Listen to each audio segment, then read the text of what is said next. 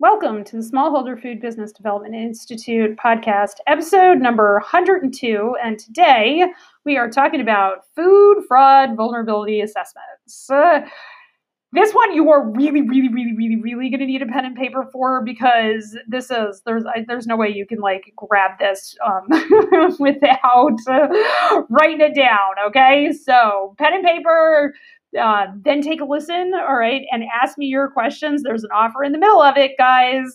So stay tuned.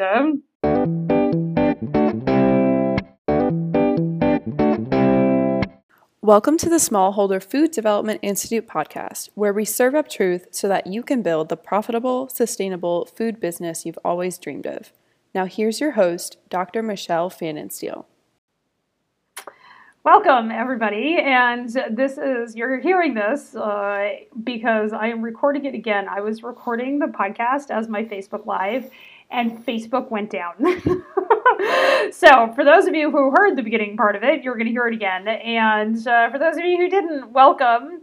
I am. Uh, recording this uh, through OBS, and I have to get my brain back together because I like restarted my computer and did a whole bunch of things. And it turns out Facebook is down. And where do we go when we to figure out whether or not Facebook is down? And we go to Twitter. So, anyway, today I am going into a very nitty gritty topic. So, I polled folks over on the Proofing Box about what sort of topics they want me to cover in the podcast. And I cover, you know, like I talked a little bit about this last week. So, we did our last week was episode 101, we're on episode 102.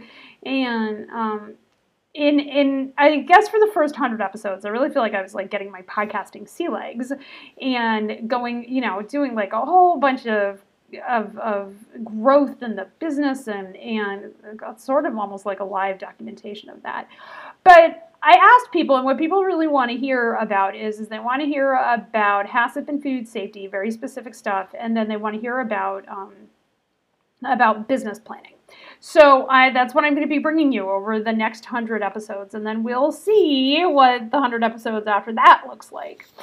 But that all being said, the question becomes about the coaching stuff and the mindset work. Guys, I'm not going to lie, the mindset work is uh, of utmost importance. You can't do food safety well unless you get your mind squared away.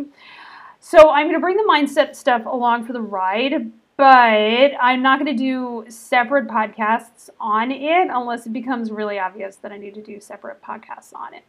So, that all being said, we are going to have lots and lots of really specific, nitty gritty conversations about food safety, about food quality, about how to pass an audit, and what are the nitty gritty things that you need to do in order for you to have the documentation and policies and processes that you need to build the business that you really want to build. Because I really do believe that it's possible for for people to come to this work and do it really really successfully without huge massive gut churning effort because we make it all really easy. And that's part of kind of what I'm I'm revamping like my my programs and, and offerings about and getting a program into your hands that really is just that. It's the it's the documentation and the training that you need to go be successful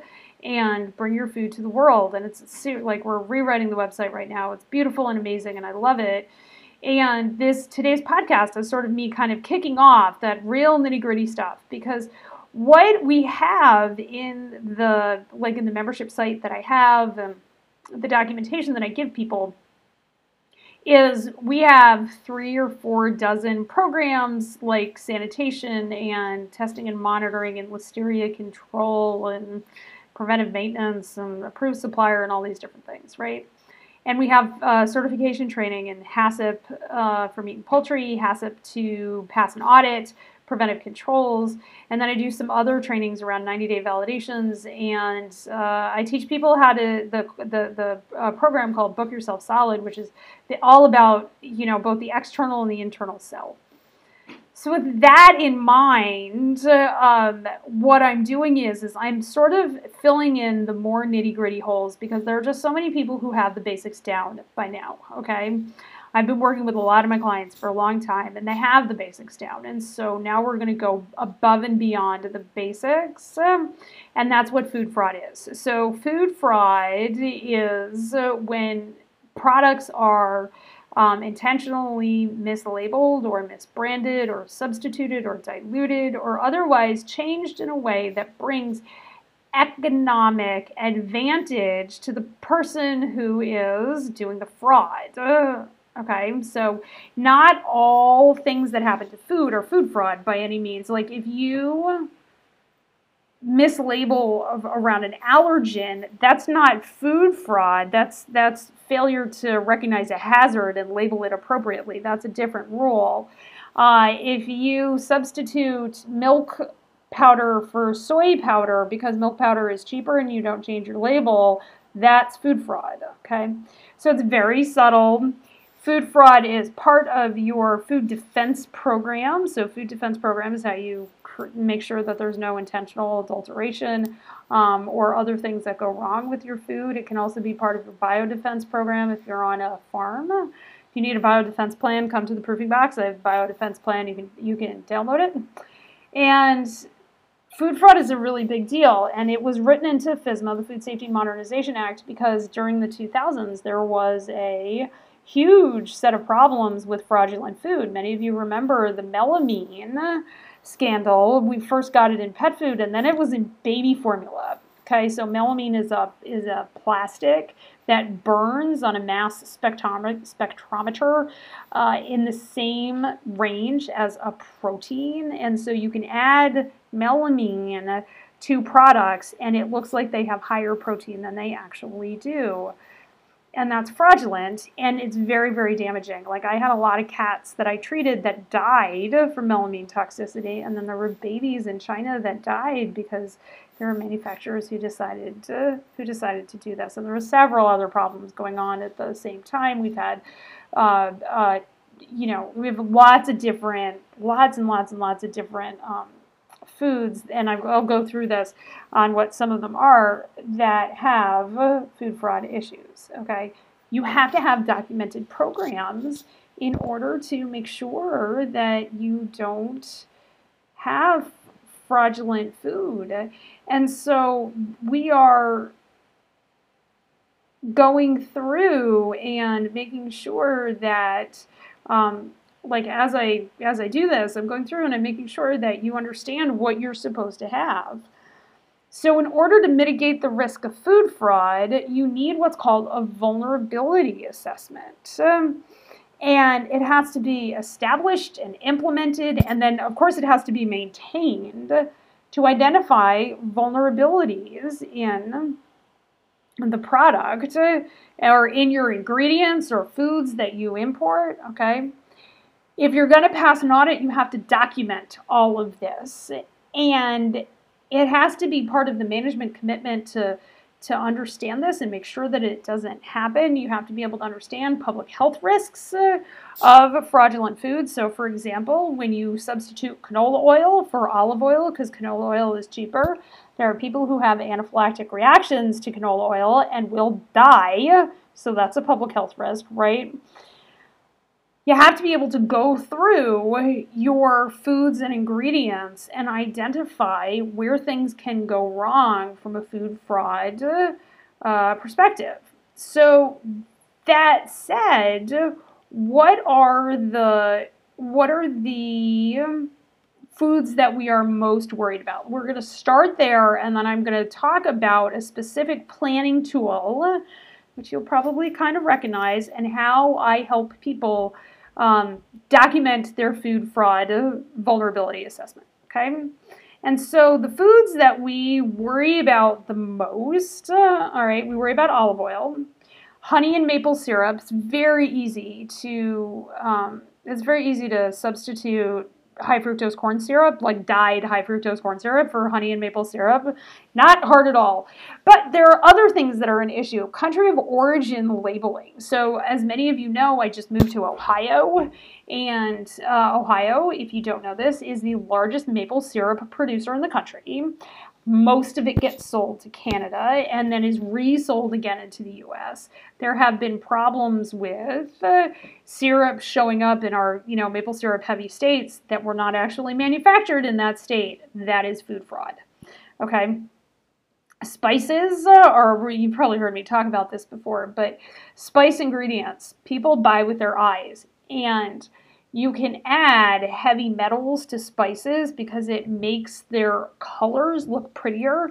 So it makes the red cadmium makes reds in candies pop, and lead makes yellows in turmeric pop.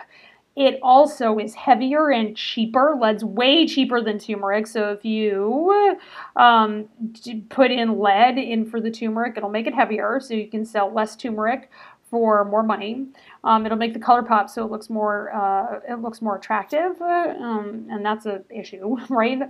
And this happens with a lot of with a lot of spices. So not only on spices do you have to worry about salmonella, you have to worry about heavy metal contamination. Um, you may have to worry about pesticide contamination. I have also seen that mm, already. So, but that does actually get more into the HACCP side of the house. Seafood. Uh, seafood is is is probably the the most fraudulent food. You know, you can if you Google like seafood seafood food fraud, you can see how you know. I remember in New York they went and they they did genomic testing and they found the um, scallops, for example, were really skate cheeks or just you know like skate. Um, and they found pollock, and that was supposed to be some much more expensive fish. So re- food fraud in fish is super prevalent, and it's incredibly important um, if you are a fisheries manufacturer to be able to show that your fish is your fish. All right. So that is some examples of the things that have uh, that, that we worry about when it comes to food fraud. All right, so if you know that you have to have a food fraud food fraud vulnerability assessment, and you know that you have to have one um, by virtue of one of two things: either the government makes you because you're covered under FSMA and you're big enough to need a food fraud vulnerability assessment, or you want to pass a third party audit and you need a food fraud vulnerability assessment. Those are the two things. One's mandatory, one's voluntary. okay. Either way, we're going to approach it the same way. And I want to introduce a concept called VACCP. All right, so y'all have heard of HACCP. Well, now we're going to talk about VACCP.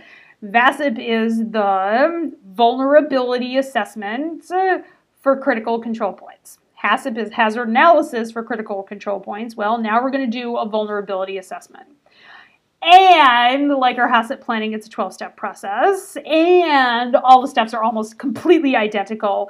It's just that we have different a different quote hazard analysis. So instead of it being a hazard analysis, it's a vulnerability assessment for one, two, three, four, five different vulnerabilities. Okay.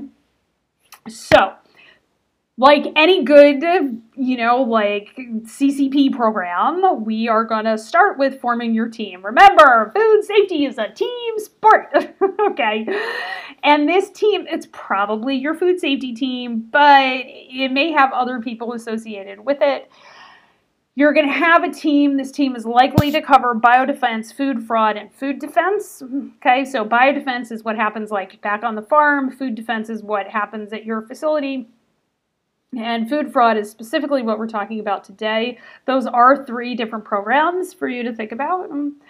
So you're going to form your team. Your team has to be trained. That training has to be documented. They have to know what they are doing. Okay. This, you know, listening to and documenting um, uh, this uh, podcast, that you listen to this podcast, and I will even give you a gift. If you send me an email okay, to sfbdi at dirigofoodsafety.com and ask me a question about food fraud. Tell me you listened to episode 102 and ask me a question. I will verify for you that you did food fraud training. Alrighty, so send me an email, guys, and I will. Uh, I will be happy to. I will be happy to send that out to you. Okay, it doesn't matter when you're listening to this podcast. Send an email to sfbdi at dirigofoodsafety.com and we'll send you back a, uh, a food fraud overview training certificate. Okay, so your team has to be trained.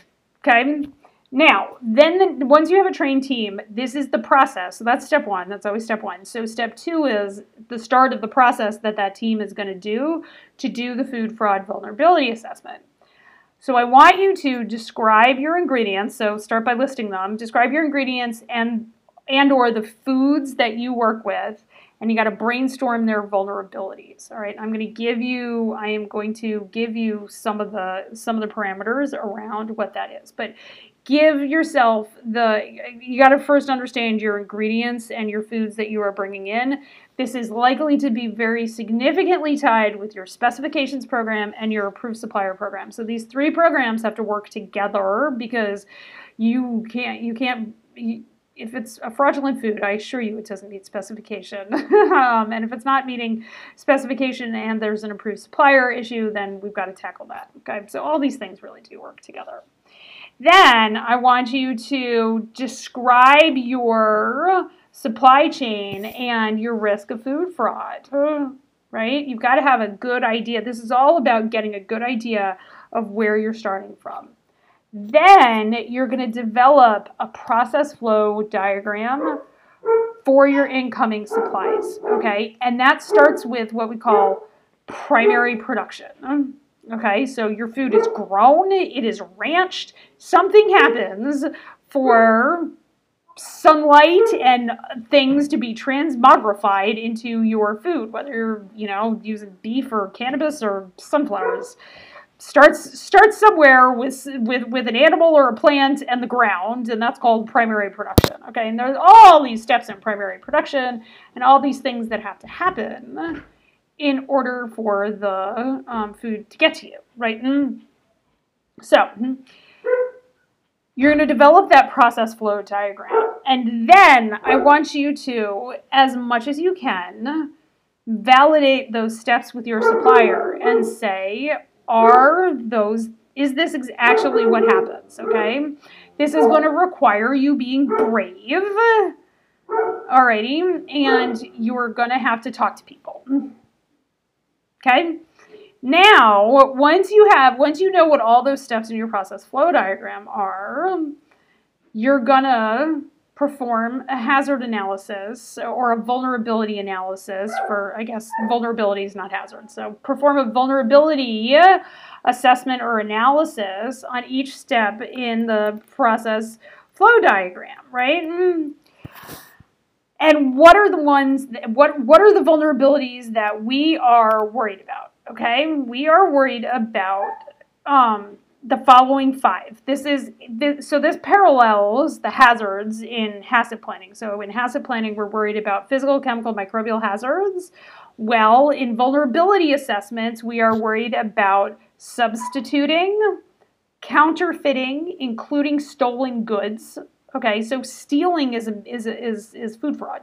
okay, adulterating, which includes diluting, mislabeling something and then making false claims or other misleading statements. All right, so what, what are some examples of that? So, substituting, you substitute a cheaper ingredient for a more expensive ingredient. All right, so that is canola oil for olive oil. Counterfeiting is you make a um, somebody makes your food under your brand that isn't actually your food. That's counterfeiting. Okay. Adulterating is adding in um, binders or fillers that are not supposed to be there. So, you know, in spices, spices are just crazy, but you can add, people add sawdust. So, you know, there have been cases where um, chili powder was not actually chili powder, it was ground up bricks because um, it's the same color, right? Brick red, chili red, same kind of same color, right? That's adulterating. Mislabeling is calling something one thing when it is actually another. And then false claims or other misleading statements are things where you put a organic stamp on your food and it's not actually manufactured under an organic label. Okay, so food fraud, all y'all that have that make label claims, you have to do a food fraud assessment on that label claim as well. Okay? once you have that vulnerability assessment done, all right, step by step, right, starting at the primary grow, you're gonna you're gonna analyze for at primary grow substituting, counterfeiting, adulterating, mislabeling, or creating false claims. I would say those those vulnerabilities are not reasonably likely to occur. Okay, this is the exact stuff that we're going to be covering under the webinar and then in the course.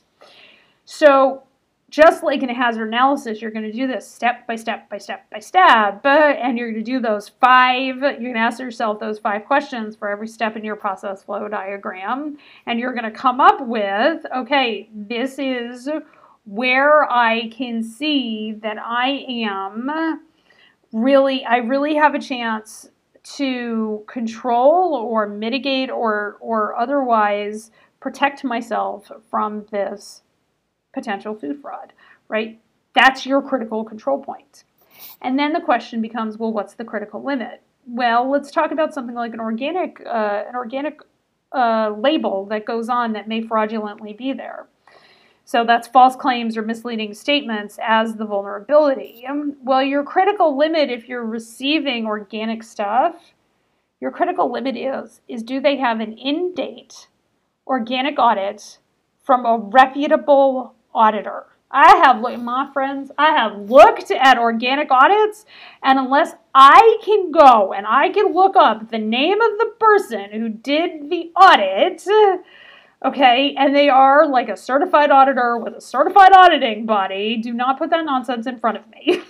okay, very easy to fake. There's huge problems with faking it. So your critical limit is a in-date valid organic audit from a reputable auditor. That's a perfectly good critical limit. It's either there or it's not there, right? Then you're going to determine the monitoring. Well, how do you monitor something like that? You take a look at it. You make sure that it is in date. You make sure that it um, that that it covers the products that you want covered. So, for example, under the National Organic Standard, if you want to label your cattle organic, you have to be able to have traceability down to that steer, that that steer was raised organically. All right, there's no such thing as a blanket organic herd. It's like individual herds, individual medical records, all that sort of stuff, right? So your monitoring then is all about individual lot numbers and understanding how the organic plan applies to the stuff that is coming into your facility. Then you're going to verify and validate the plan. Well, verification is is did I do what I said I was going to do? And Validating is is is it helpful? So verification always involves record re- review and direct observation, um, calibration. I'm not sure how much calibration would be necessary here, and product testing. Not sure you can do those two, but you could definitely do the first two: records review and direct observation you can go and you can like uh, you can go visit the people and see if they are if, if it holds water that they're running an organic plant. You know like if you go to a greenhouse that's certified organic and you see roundup on the shelf i promise you they're not following the organic plan. Okay? So you're going to verify and validate. You're going to do record keeping. If you didn't write it down it didn't happen Okay, so that's step 11. So you'll, you, know, you can go through and count all these different steps.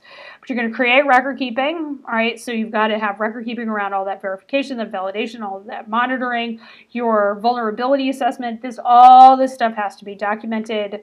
And then management has to commit to implementing and maintaining the plan. Okay, because this this is not the sort of thing that you can put on a shelf and i you know as as part of the as part of the membership we do mock recalls.